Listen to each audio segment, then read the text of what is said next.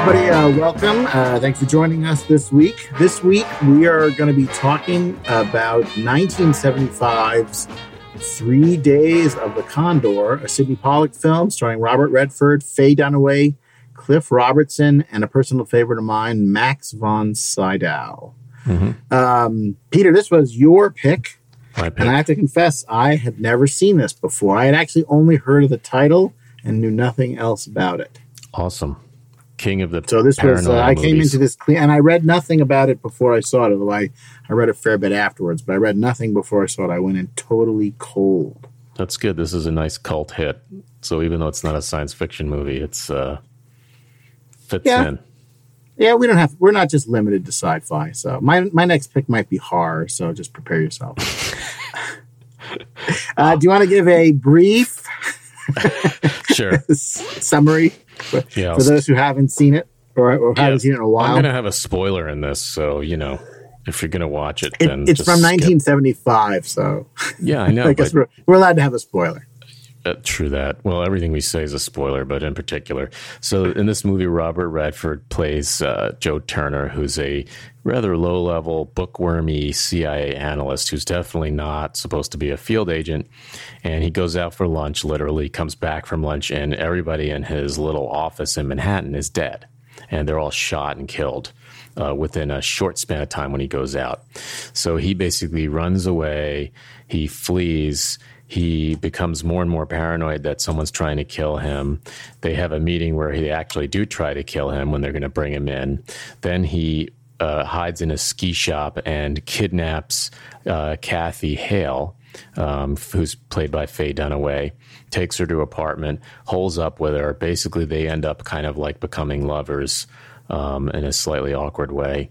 And um, in the end, he figures out what's going on uh, Robert Redford's uh, character figures out the the plot within this that there's a plot within the CIA that they found out um, they got a copy of a report that he issued um, about you know day to day activities that that they're supposed to do in that CIA office that revealed sort of a network within the CIA that was compromised, and then um, they went to basically cover that up by killing everyone, and he in the end um, shows up at the person in charge's house in Maryland, and um, there's a scene where uh, the the killer uh, turns tables and kills the evil CIA person instead of Robert Redford, and they head off. And then there's an interesting final scene that's extra paranoid, which we'll talk about. But, okay, uh, good. That's good. the movie. Um, so it starts off with a long sequence uh, where you kind of are introduced to the uh, cast, or sort of, I guess like his cohorts at his CIA cell. And it's directed and filmed in such a way that you think that these are all going to be key characters that you're going to be following for the movie. Yes. Um, and then, you know, by about 10 or 12 minutes into the movie, one by one, they're they're shot and killed in a very sort of uh, blunt and direct, right? And but I guess my thinking more about the way it's filmed. Yes, like it's not done in a romantic way. Like they're shot and they, you know, sprawl on the floor in a pool of blood. Like it's not a very uh, cinematic way. It's done in a sort of hyper realistic manner, right? And, and they I, they purposely you purposely have. Uh, the scene with him and the Asian woman who's portrayed who's portrayed in a very very uh, appealing way. I mean, she's it's kind of implied that she's his girlfriend or maybe was his girlfriend. Yeah, I think they actually um, they they do imply that because when he shows up at uh, his partner's uh, his murdered friend's wife when she doesn't know he's dead, um, Stan, right, or whatever, right, right. Uh, no, Sam. They ask. Sam. They ask after her. Right, and they're supposed to have dinner together as two couples, and the table That's is true. set. So that sort of. And, I, and, again, she's presented in a super appealing way, right? You know, only to be you know gunned down. And she's obviously super young, also. And the whole the whole station is very familial. It's sort of this close. It's in a nice little townhouse, and they have a nice little office, and it's in uh, like either on the Upper East Side or in Midtown somewhere in New York, and very nice and the, the whole atmosphere is clearly sort of close and familial.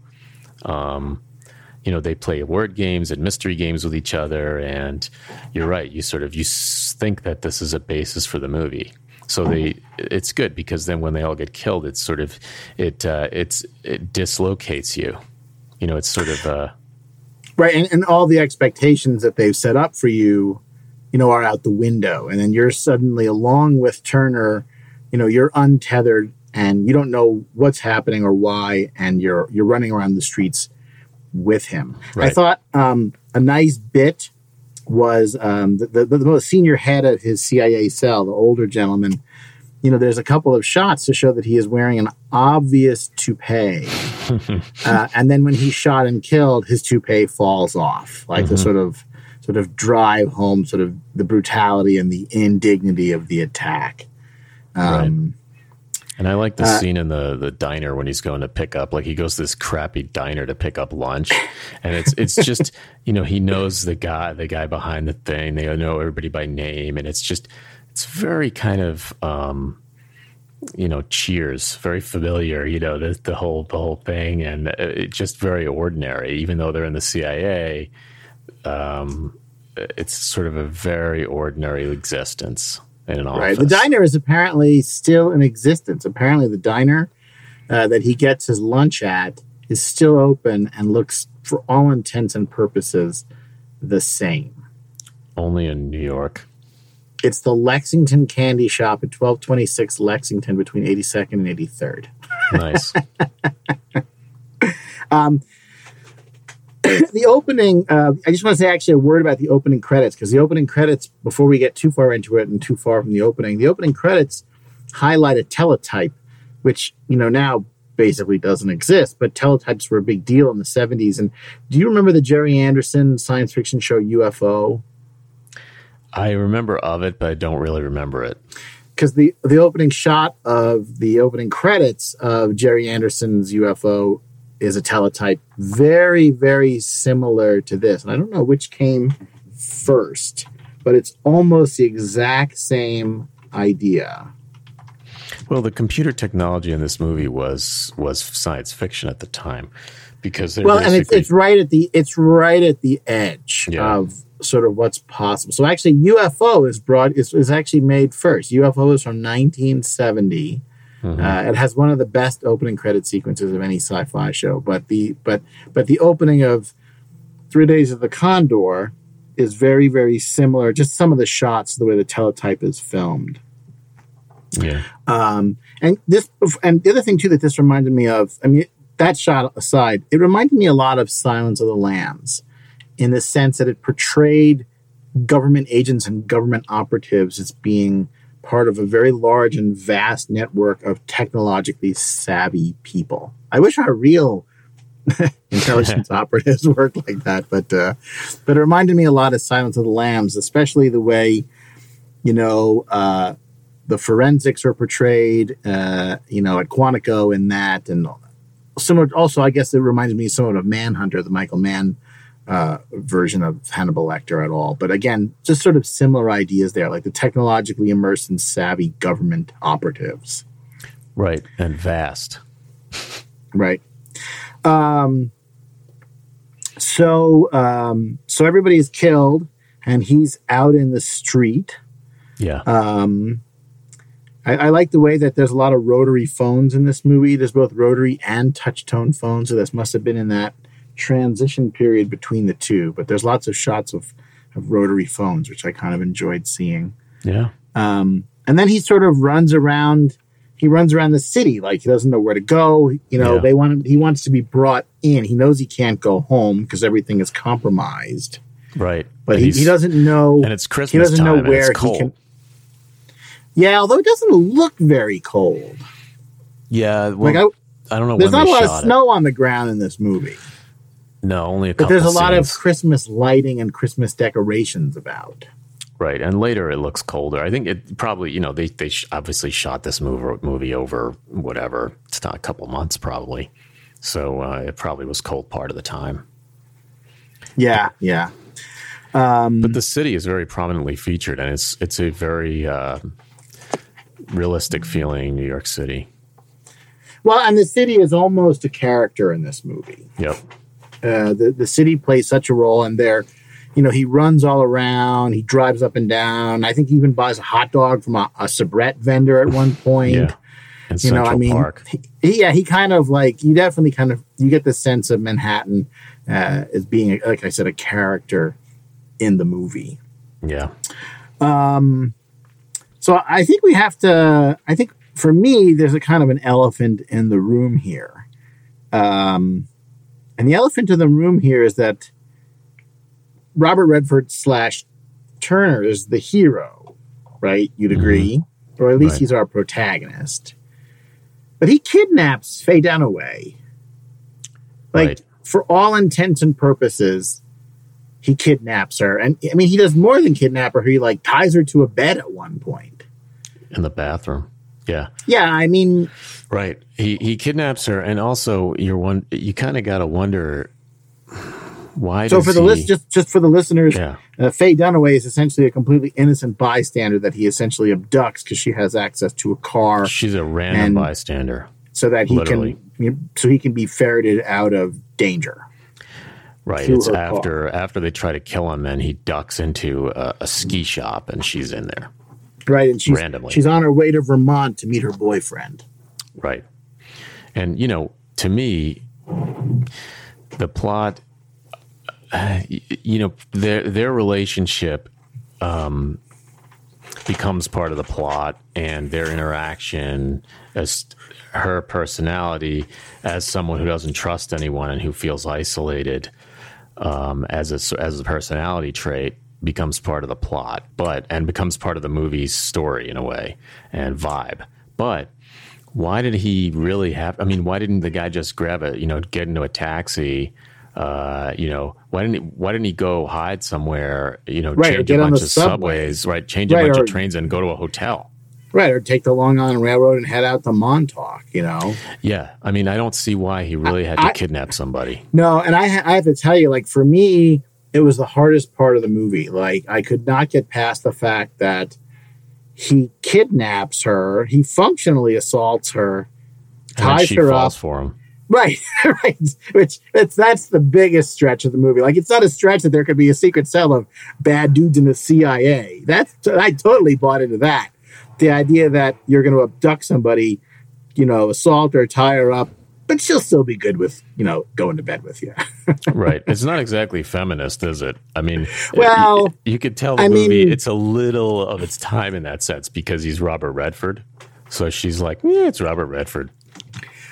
and and that's part of it too. Like you know, she's um, you know, she's kind of smitten with him, and again, he's supposed to be um, super duper good looking, but um, I don't know. Like I, I didn't buy it. Like I just didn't buy that she would, you know, not just fall for him, but essentially become It's almost Stockholm syndrome. it is Stockholm syndrome, and I actually have that written down on my thing. Like Well- I wrote down Stockholm syndrome. I think they made an error when they in the plot because what what they should have done is they base she falls for him and they sleep together and you know I guess whatever they fall for each other. Um, right before the postman slash CIA assassin uh, Comes to renegade her apartment. comes to kill him. And it should have happened after that because then you it would have been more uh, understandable um, because they basically faced danger and they overcame it. And also, it lends it's the final thing that gives him full credibility at that point. So it, That that's absolutely true. But that's at, but I think they've already slept together by they have it. Actually, she's coming out of like the shower in the morning, and the postman is, and then she comes out of the shower and they're like battling each other in her living room. Right. I, I don't know. Like That for me, it was a it was a real stumbling block. Um, and again, I mean, it's it's very hard to like him. I think like he does a lot of questionable stuff. And again, you know, you don't mind anything else, but she's truly not involved in this, and he ropes her knee deep into this, and, and she ends up being, you know, his agent going on a you know a, a mission for him to carry a message. And again, you know, um, there is an episode of uh, Enterprise. I'm not changing the topic as much as it sounds like. There is an episode of Enterprise uh, from the first season, I believe, called Rogue Planet. And uh, the episode involves uh, Captain Archer, Scott Bakula, helping uh, uh, essentially a damsel in distress and going to great pains to help out this woman. At the end of the episode, T'Pol, the, the Vulcan character played by Jolene Blalock, calls him out and says, just curious if you would have been so gung ho to help her if she was not so attractive. Mm-hmm. You know, and that's how the show kind of ends.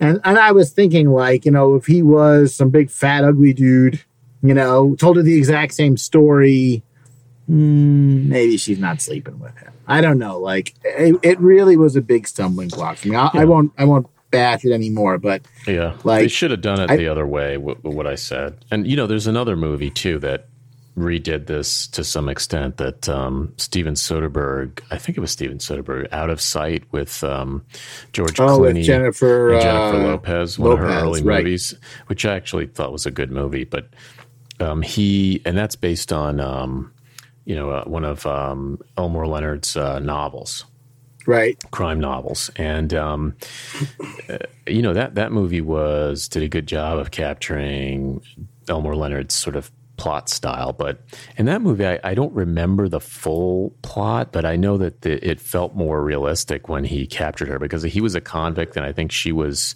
a marshal. So right and they this, they end up sleeping together too.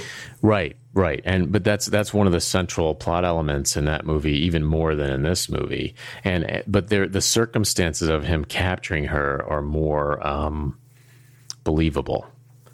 Um, it's funny. I didn't think of Out of Sight. I thought of two other movies where something similar happened. One is I thought a little bit about Logan's Run, although in that movie, uh, Jessica kind of falls for Logan as they do very early on have a shared goal um, and she very quickly decides to trust him, even though he's not so trustworthy in the beginning. And then, interestingly enough, the other movie I thought of also had Jenny Agutter in it, is American Werewolf in London, where she's the nurse and uh, she meets the young American who says, I'm losing my mind, I'm going crazy, and I think I'm a werewolf running around killing people. To which she responds, Why don't you come and live with me? right? so, so, like, you know, in Logan's Run, okay, in American Werewolf in London, which I happen to love, but like, really, really, like, wow, you know, like, okay, interesting. Um, so I have to say, I think Faye Dunaway, you know, uh, I think she's terrific in this. I think she almost steals the movie from him. I mean, he's so dominant. He's he's basically on screen for ninety percent of the scenes but she almost steals every scene that she's in. And I think she's incredibly attractive. She's a beautiful woman, and they, they, they if anything, they they underplay her looks. Like they film her in very sort of flat lighting and largely unflattering ways. Um, and they, you know, she's got a very angular face, and they almost kind of like film her in a, in a way to sort of downplay that. Um, but I thought she did a terrific job, even though I didn't really buy her character, her part. She just does, she's so winning on the screen, you know, like she's kind of an enigmatic woman. Like it's hard to kind of pigeonhole as to what type of actress she is, but you know, she she, she plays a complex role here, and uh, she does. I think she does a good job of it.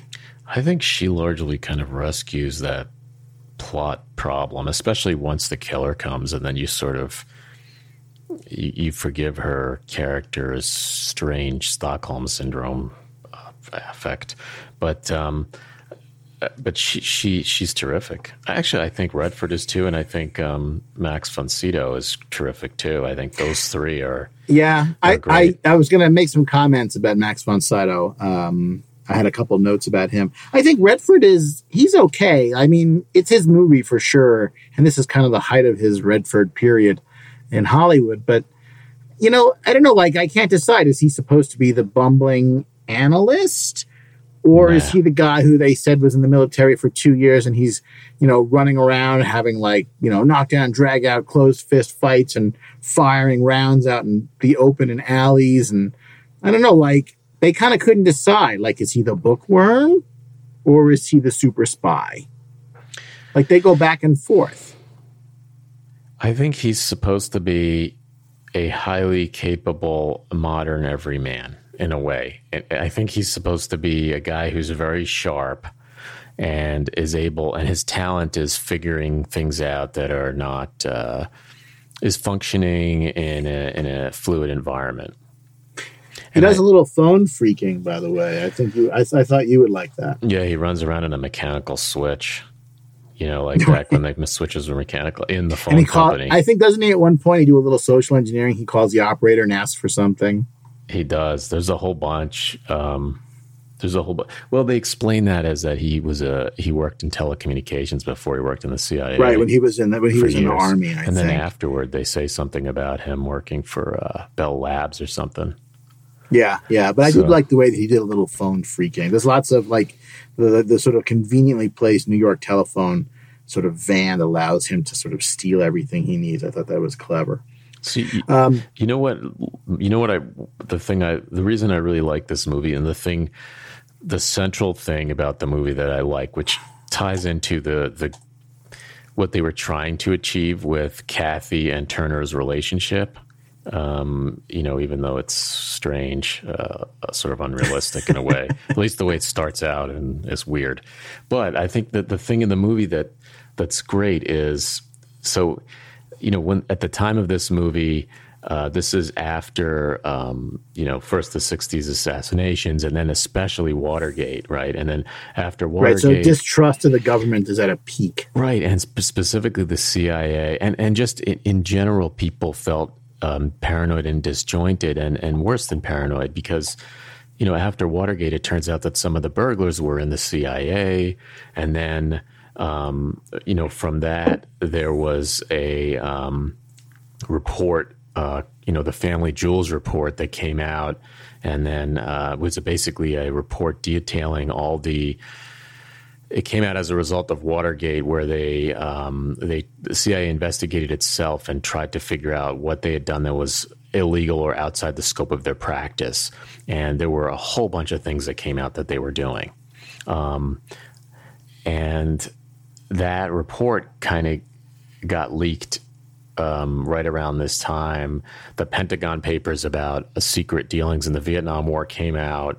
Um, Watergate, obviously, all those things. So the the country was paranoid, and the movie is it's not it's not just paranoid. It's about the feeling of isolation and loss that I think people experience that comes from accepting not only that the world is not as it seems, um, but that you can't really trust anything, and that the things you expected are not are not real and the institutions you were taught to count on maybe aren't worthy of that trust. Right, and there there are a lot of things in in the world that are um, where you, that that you it came out in a way you didn't expect, and it, it, leads to that sort of feeling of isolation, that feeling of loss. And I think Kathy's supposed to feel that way. You know, she takes those lonely pictures. She doesn't commit to anybody. She's sort of an isolated person and I think they're supposed to have um, be kindred spirits in some way, and that's supposed to explain the love interest, right? But that's what I like about the movie. I like that. I think you know there were a bunch of paranoid movies that came out around this time, right? And some of them actually, a lot of them worth Redford, like, well, you know, um, all the President's Men, and well, right, the sort of the pinnacle of them, right? The pinnacle paranoid movie is all the President's Men. Right, but you know that that's the thing I I kind of like about this movie. It really uh, it's highly it's more it's beyond paranoid. It, it's into the post paranoid. Maybe uh, what what's in Catch Twenty Two. Um, just because you're paranoid doesn't mean you aren't somebody. Right, someone isn't really after you. Right. right.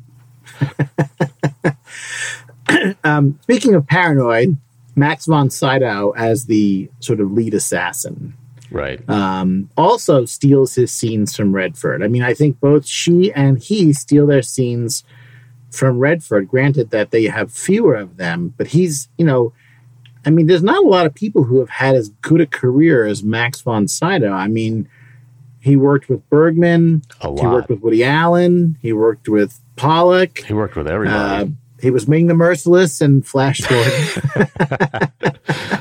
Who made Flash um, Gordon? I don't know if anybody was anybody known.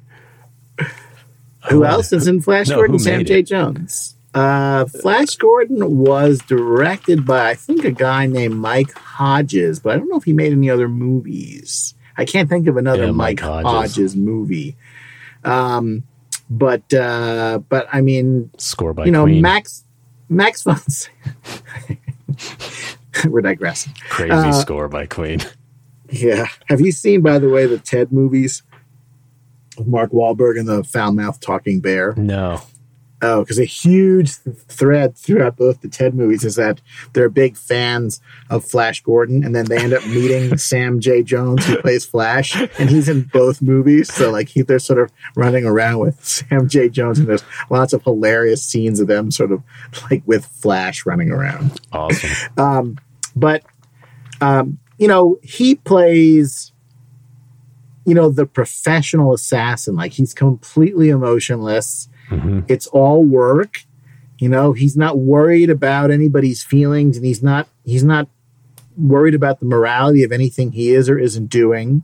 Uh, to the point that at the end of the movie he offers he basically says to Redford, like, hey, you're pretty good at this thing. You're, you should consider, natural. you know, being an assassin with me. Yeah. You know, and he says it in a very matter of fact way, like the way you might, you know, offer somebody a regular job. Like, hey, you know, you're pretty good at this. So, you know, just, just think about it, you know.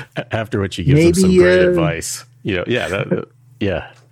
No, I mean, you know, the retirement package is pretty good. You get a 401k. I prefer you know, 28 days off for, for you know, academic, you know, you get to attend the academic meetings, you know, the assassins. That's, wait, that's not such a benefit. um, but he's, I think he's, he does a lot with a small part. And you actually, if you add up all the screen time that Max von Sydow has, it's only about 15 minutes. Right. You know, he has a long scene at the end, which is really about seven or eight minutes. But before that, you just see him very, very transiently a couple times. He's got some short but again, scenes. I, but I, and I always wonder this. I mean, I'm not an actor, but I always wonder, like, you know, how aware are the actors of this sort of thing? Like, was Robert Redford like when he sat down to watch the dailies with Pollack in the in the screening room? Was he like, ah, crap, I got upstaged, you know? uh, yeah. So, know. you know, so, so to flip it over, who disappears in this movie? Like, who don't you remember? Well, there were a bunch it's of a trick question because I'm asking you who you don't remember. No, no, no, a big one. It's Cliff Robertson. Yeah. Right? Cliff Robertson, who I think is a great actor, who's been in a ton of things. He's, he was uh, good. You know, well, I mean, well, he has the big going, scene at the end. Yeah, the, but he and he's kind of all through it, but he really doesn't. I don't know, like, um, I don't know. I mean, I've probably seen fifteen or twenty movies that Cliff Robertson has been in over the years, but I don't know. Like for this, he just kind of he kind of vanished into the background for me. I mean, he's supposed to be the CIA mastermind, and he I don't know. Like I almost felt like he just phoned it in. You know, the other the, the, he's a victim of the complexity of the CIA in this movie because they show a whole bunch of people milling around, and it took me a couple of viewings to figure out exactly who was who in the end. Because the first time you're not really sure who's good in the CIA, who's bad, who's who. Even the the mastermind who gets killed at the end is only you only see him on screen in the scene where he's you know rubbed out. Yeah, that's true. That's true. So you kind of it's hard to know who's who but you know, Cliff Robertson is supposed to be a guy. Although who, I don't know if I mean a lot of them.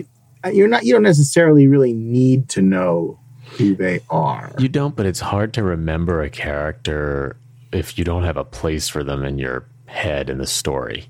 You don't have sort of a. You don't have a a place to put them on the landscape.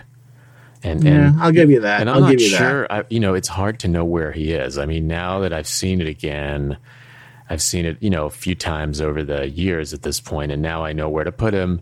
You know, he's a like a mid-level manager who um, is is basically is is innocent in the sense that his intentions are good from his viewpoint. You know, the, in the last scene, he's he's a little questionable, um, but he he's not uh, plotting or trying to kill people for no reason, and he's not uh, he's not greedy. Um, and he's innocent of the assassination. True, true. But again, for a guy, I'm just going back to Cliff Robertson for a second. Right. I mean, this is a guy who won a Best Actor Academy Award. Yeah. You know what I'm saying? Like, it's just not that caliber of a performance. Yeah. And know. again, if, if if he had, I don't know, there's if there was more oomph in their confrontation, I think it would have been better. Like they, I don't know, like he didn't seem smart enough to have that job the way he was written. I, I know what you mean. Um, I think they could have done a little. They probably could have had a little more oomph in the final scene. You know, uh, because the a little more exposition. Right, maybe a little more confrontation. I mean, you know, my we're going to talk about later, but uh, you know, when we get to favorite line and all that stuff. But you know, my favorite line in the movie is in that scene, and it's the ultimate final cap on the movie Paranoia when he says, you know, Turner. So in the end of the movie, in that scene, he comes back. Uh, the CIA um, turned and killed its own. They killed the guy who was who had been plotting, and Turner comes back to New York, and he goes to meet with Cliff Robertson's character in the street. And Cliff Robertson basically tells him, like, okay, we'll bring you back in, and everything's great, and things are good again. And so he basically um, it turns out that Robert Redford gave his story to the New York Times. They're standing in front of the New York Times building where they meet. And they're they're ready to are they going to print it regardless or just if Redford gets killed? Well, that's the that's the fun part. So, you know, they have that discussion where Cliff Robertson tells him like, you know, defends even though maybe they were evil about the way they did it. He defends the intention of the subplotters within the CIA who killed the section that Robert Redford was in.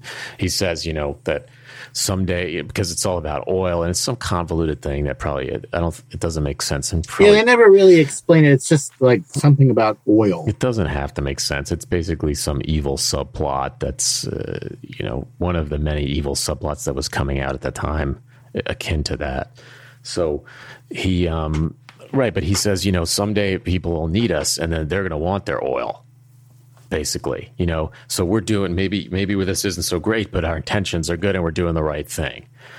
And Redford right, if not for today, for down the road, right? And D- Redford disagrees with him, and he says, "I gave him the paper," and then they part ways, and Redford's walking away, and um, Cliff Robertson says to him, "You know, hey Turner, how do you know they'll print it?" Right, because at the end, I wasn't, I, I wasn't hundred percent sure that, like, was he just threatening, or was the story already out? It wasn't out yet. I think what he's saying is no, meaning like had the Times committed. You don't know. Well, he gave it to the Times, and you, your first thought is, all right, well, Redford's safe because now he's going to be, it's all going to come out, and he won't, he'll be untouchable because it'll all be public. But then, but but he's, but they leave it they leave it in a much more sort of paranoid ending where he says exactly. to him something to the effect of like like we're not going to forget about this. And and you know the, the last shot is a very sort of paranoid shot of him. Like the movie ends with the a freeze frame and he's you know he, i think he's even like literally and figuratively looking over his shoulder. Like right. the implication is even if they print the story you know he may get a bullet in his head. No i think the implication is you know when he says how do you know they'll print it? he's saying how do you know we're not we're not going to suppress it how do you know the CIA won't, you know, that the Times is going to go against what we say and that we won't be able to suppress the story? That's what he means. So that's the final paranoid cap in the movie, you know. And as a matter of fact, the, you know, the New York, the CIA, um, the Pentagon Papers about um, the illicit expansion of the Vietnam War into like Laos and Cambodia and right, all this broken by the New York Times. Broken by the New York Times, the CIA, based on leaks, but by the way, um, the CIA did try to prevent the Times from publishing it. But I imagine too. I mean, if you're, I mean, I've read various things about this over the years. I mean, there's lots of stories that editors of major newspapers get asked to sit on, and sometimes they do. They do, sure. Sometimes you find out later that you know, oh, they had the story ready to run and, you know, they held it for two weeks so the president could give an address or whatever. They could do something first. Oh, yeah. yeah, but I don't know. I mean, I guess it wasn't, to me, I think it's left ambiguous as to whether the story ever runs or not. And it's also left ambiguous as to whether they come after him. And if they do, is, is the implication that he's ultimately going to get rubbed out no matter what. Sure, that's meaning the paranoid like part. meaning he can only run so much. right. Maybe he'll be safe, but maybe um, Cliff Robertson is correct and they won't let him publish it. How do you know they'll print it? So, right, that's the paranoid. That's the ultra paranoid head thing, which is very well done, I think. Right. And I get and then Higgins is calm at the end, the Cliff Robertson character. Like he's not freaking out, you know, like when he hears the time has a story, like he doesn't panic. Like he realizes he still has weapons in his arsenal. Yeah. So uh, that was well done. One thing that I, that I like um, is I like to revisit the 70s. And I think that, you know, the 70s has been sort of unfairly mocked and maligned. And, like, for example, that 70s show Bell or. bottoms. Well, I'm, I'm like, it's sort of, it's people in the 70s were always sort of portrayed as like ridiculous buffoons, you know, like Platform with shoes. uh, right in leisure suits and bell bottoms and beads and flower children you know right. it's, sort of stupidly but but like this is you know filmed in the 70s and the people are wearing 70s clothes and have 70s haircuts and a they look completely normal and b they look great like their clothes look cool yeah. you know like it's, well, it's just sort of weird how suit either. Right, exactly. But it's sort of interesting how like the 70s has been sort of carved out and it's always represented in this sort of like moronic, stereotypical way. Whereas like if you just look at the people walking around in the background shots, like they could all be walking around Manhattan today and they would look completely normal. Like nobody would look askance at them. Like I don't know, like it's nice to see those sort of 70s clothes and the 70s, like I said, the, the New York telephone van, the rotary phone, you know, like the furniture in her apartment. You know what I'm saying? Like it, it mm-hmm. looks like, you know, it looks like stuff I remember seeing as a kid. And like, you know, when we were kids and we looked at the adults, we didn't think that they looked like they were clowns in ridiculous costumes. They were just adults wearing grown up clothes. You know, like they just looked normal Yeah. but it's interesting to see the way you know the 70s actually looked as opposed to the way that the 70s is usually portrayed in movies Yeah, and it was the other thing is, you know, they it was sort of well and naturally lit and shot, so it it has a sort of um, realistic quality to it. the lighting is very flat. Like i actually Right. made a little note on that. Like there's there's very little highlighting there's no use of spotlights. You know like like the in his cia cell you know like you get the sense that there's fluorescent lighting. You know what i mean? It's neutral. Yeah, yeah. But I think that's you know richard i just have to throw out a nod here to richard linklater who uh you know his 70s films you know granted they're about teenagers usually Mm-hmm. but his 70s films also feel kind of genuine and they're made much much later you know decades later Mhm, but like for example if you see like Dazed and Confused for example mhm. you know like Dazed and Confused like that's how kids looked in the 70s you know like it's the same idea like he's not going over the top he's trying to represent it like it actually was but again like so many times they don't go that way they just kind of wreck it By the way, I still kind of look like that. like it's the 70s Yeah, I don't have quite as much chest hair as Burt Reynolds. nobody had quite as much chest hair as Burt Reynolds That's the one thing that's not out. That's not in anymore.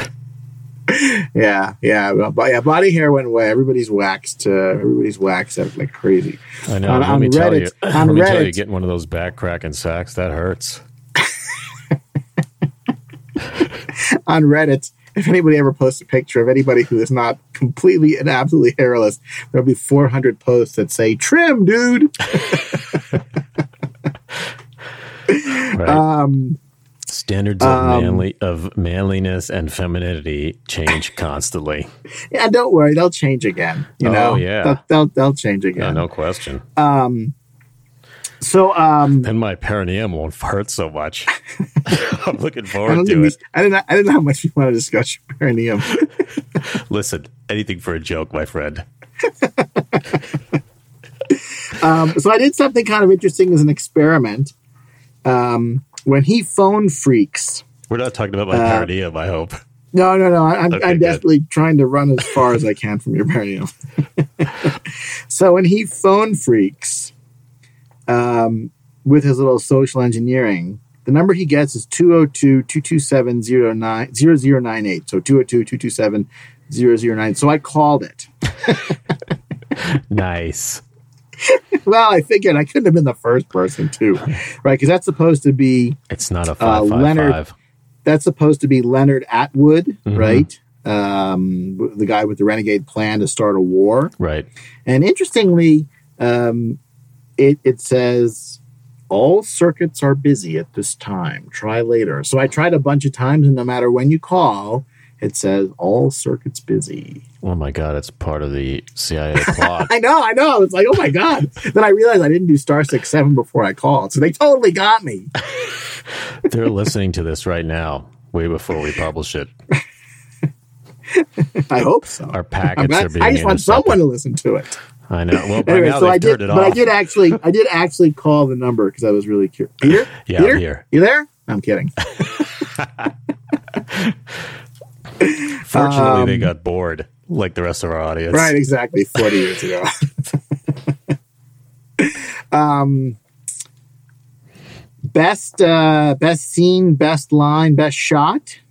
Yeah, you want what do you want? You want uh, you want me to go first? Either way, you can go first. All right.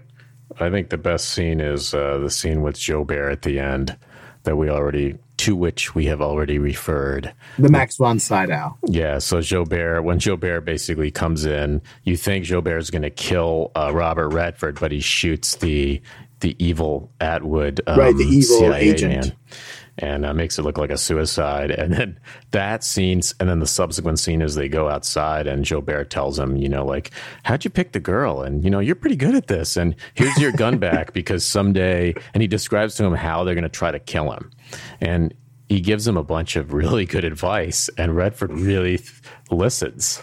It's a great touch that he gives him the gun. Like yeah. he's so unafraid. Here, here's your uh yeah. here's your gun. For that, it looked day. like, by the way, it looked like a 45 1911. Yeah, it's supposed I couldn't to be. be. sure, but that's what it looked like in 1911 to me. Yeah, I think it is. And uh, um, what about you? That was I, that wasn't my best scene, but we'll get to me. What was your best line and best shot? My best line, like I said, was, "Hey Turner, how do you know they'll print it?" Yeah, um, at the end, and, I, and my best shot. Uh, I didn't. This movie was not cinematically, you know. Um, it's just shot in a realistic way. It's, it's very funny that you say that. I don't have a best shot. I have a best line and a best scene, and I didn't have a best shot. I couldn't think of one that really kind of grabbed me. I, to say, you know, grab me is like, hey, that's the one. I have a weak pick. Um, I, I picked because you know I don't think there is a best shot, but you know, pin if you pin me down, I figured that uh, this is an, at least an ex, uh, representative shot for the movie, which is, uh, you know, when he when Joubert is going to shoot him after they meet in the apartment building and they ride down in the elevator together and they know who each other is um, in real life. Right. Right. They, they figured everything they out. figured it out. And then he knows that Joubert is going to try to kill him. So he gets a bunch of, he tells a bunch of people in the lobby, like, Hey, I'll give you five bucks if you help me break into my car. I lost my keys inside.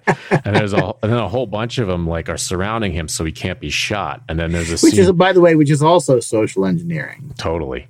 And so, like, but there, you know, that's one of the first sort of times where he's really facile on his feet that you kind of see you sort of see him transform himself sort of into becoming right. He's good. he's still on the run, but you see you see that the tables you see the potential that he could turn the tables. Right, and th- then the shot is when Joubert is looking through the scope, and you know, there's a shot you know, where he comes out of the building. Joubert's looking through the scope at him, and he's got all these people around him, and he doesn't have a right. clear shot. And Although Joubert he doesn't smiles. pay them, he runs away, and they're like, "Hey!" Yeah, I know.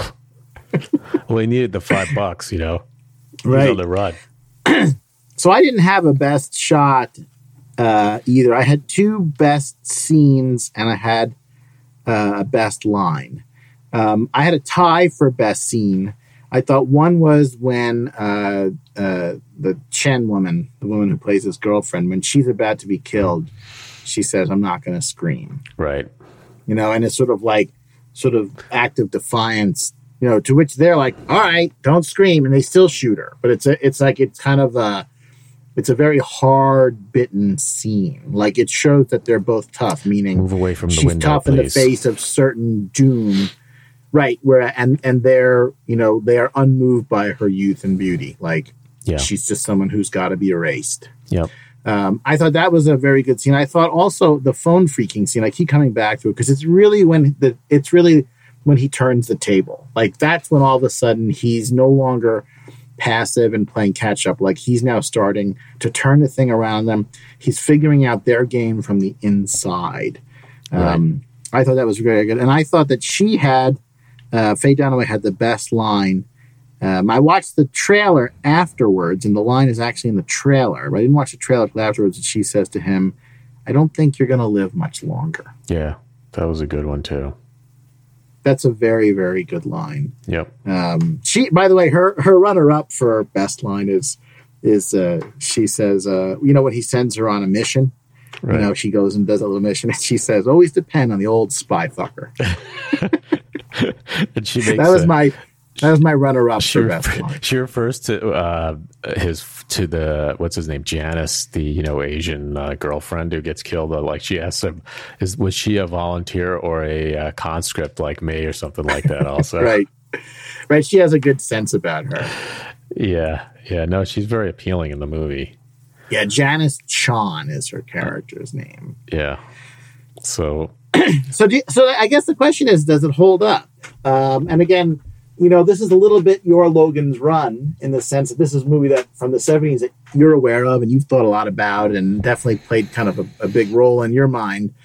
Um, I thought that it half held up and it half didn't. Mhm. Um, like I think that the the Redford storyline and the the spy caper part worked well. I like I said, I never bought their relationship, and I think they they did it about as well as they could. I just, but still, I I, I think I don't know if they if they made the movie now, there's no way they could make it like this. Like I think modern audiences would would just pass on it, or every single reviewer would comment on the fact that he abducts her and ties her up and assaults her. Yet she still falls for him. no, I agree. I mean, that's that's clearly the the the flaw in the movie, and I, you know, like we discussed before, I think they probably should have changed the order and the plot. Um, I I think the movie holds up though, just because of the.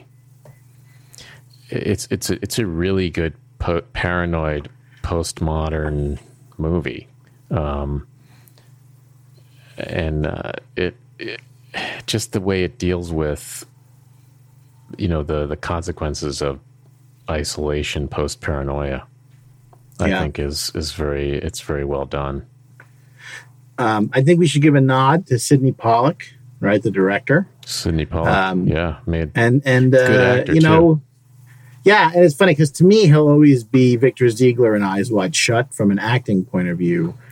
But how about um, husbands his- and wives i loved him in husbands and wives yeah, yeah, he's He great in that. He, and, and he plays the guy you really, really identify with in Yeah. Husbands and Wives. that was Um, but you know, but as a director, I mean, he probably directed 25, 30 movies, and I think he has three with Redford, right? He has Jeremiah Johnson and The Electric Horseman. There might be more, but those were at least uh, no. You know what? Out of Africa too is also Robert Redford. So there's at least four Robert Redford uh, directed films. Sorry, Sydney Pollack directed films with Robert Redford.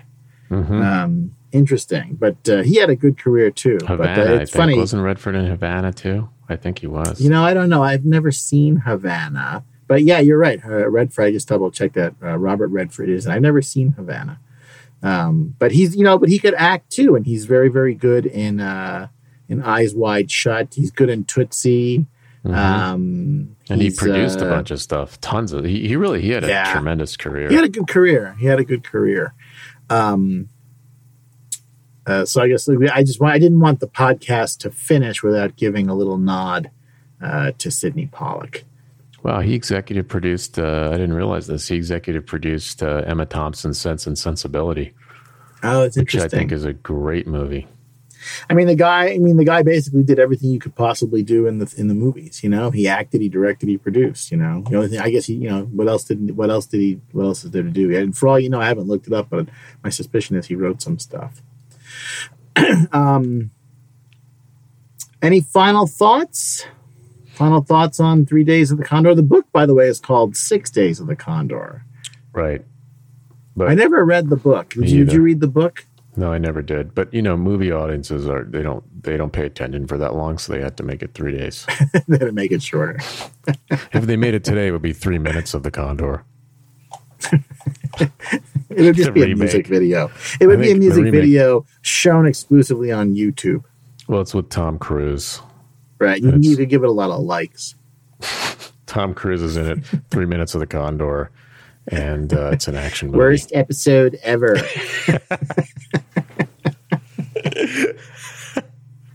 Uh, all righty. We should do a we wrap it podcast there just entirely doing that guy as comic book guy? as comic book guy. Well, we'd probably get sued by the pr- producers of the. I have all the alternate covers. all right. All right. So we'll wrap it there. Three days of the Condor. Uh, and we will be back uh, next week. I think we might be jumping decade next week. Okay. See you next time. All right. Thank you, Peter. Next time.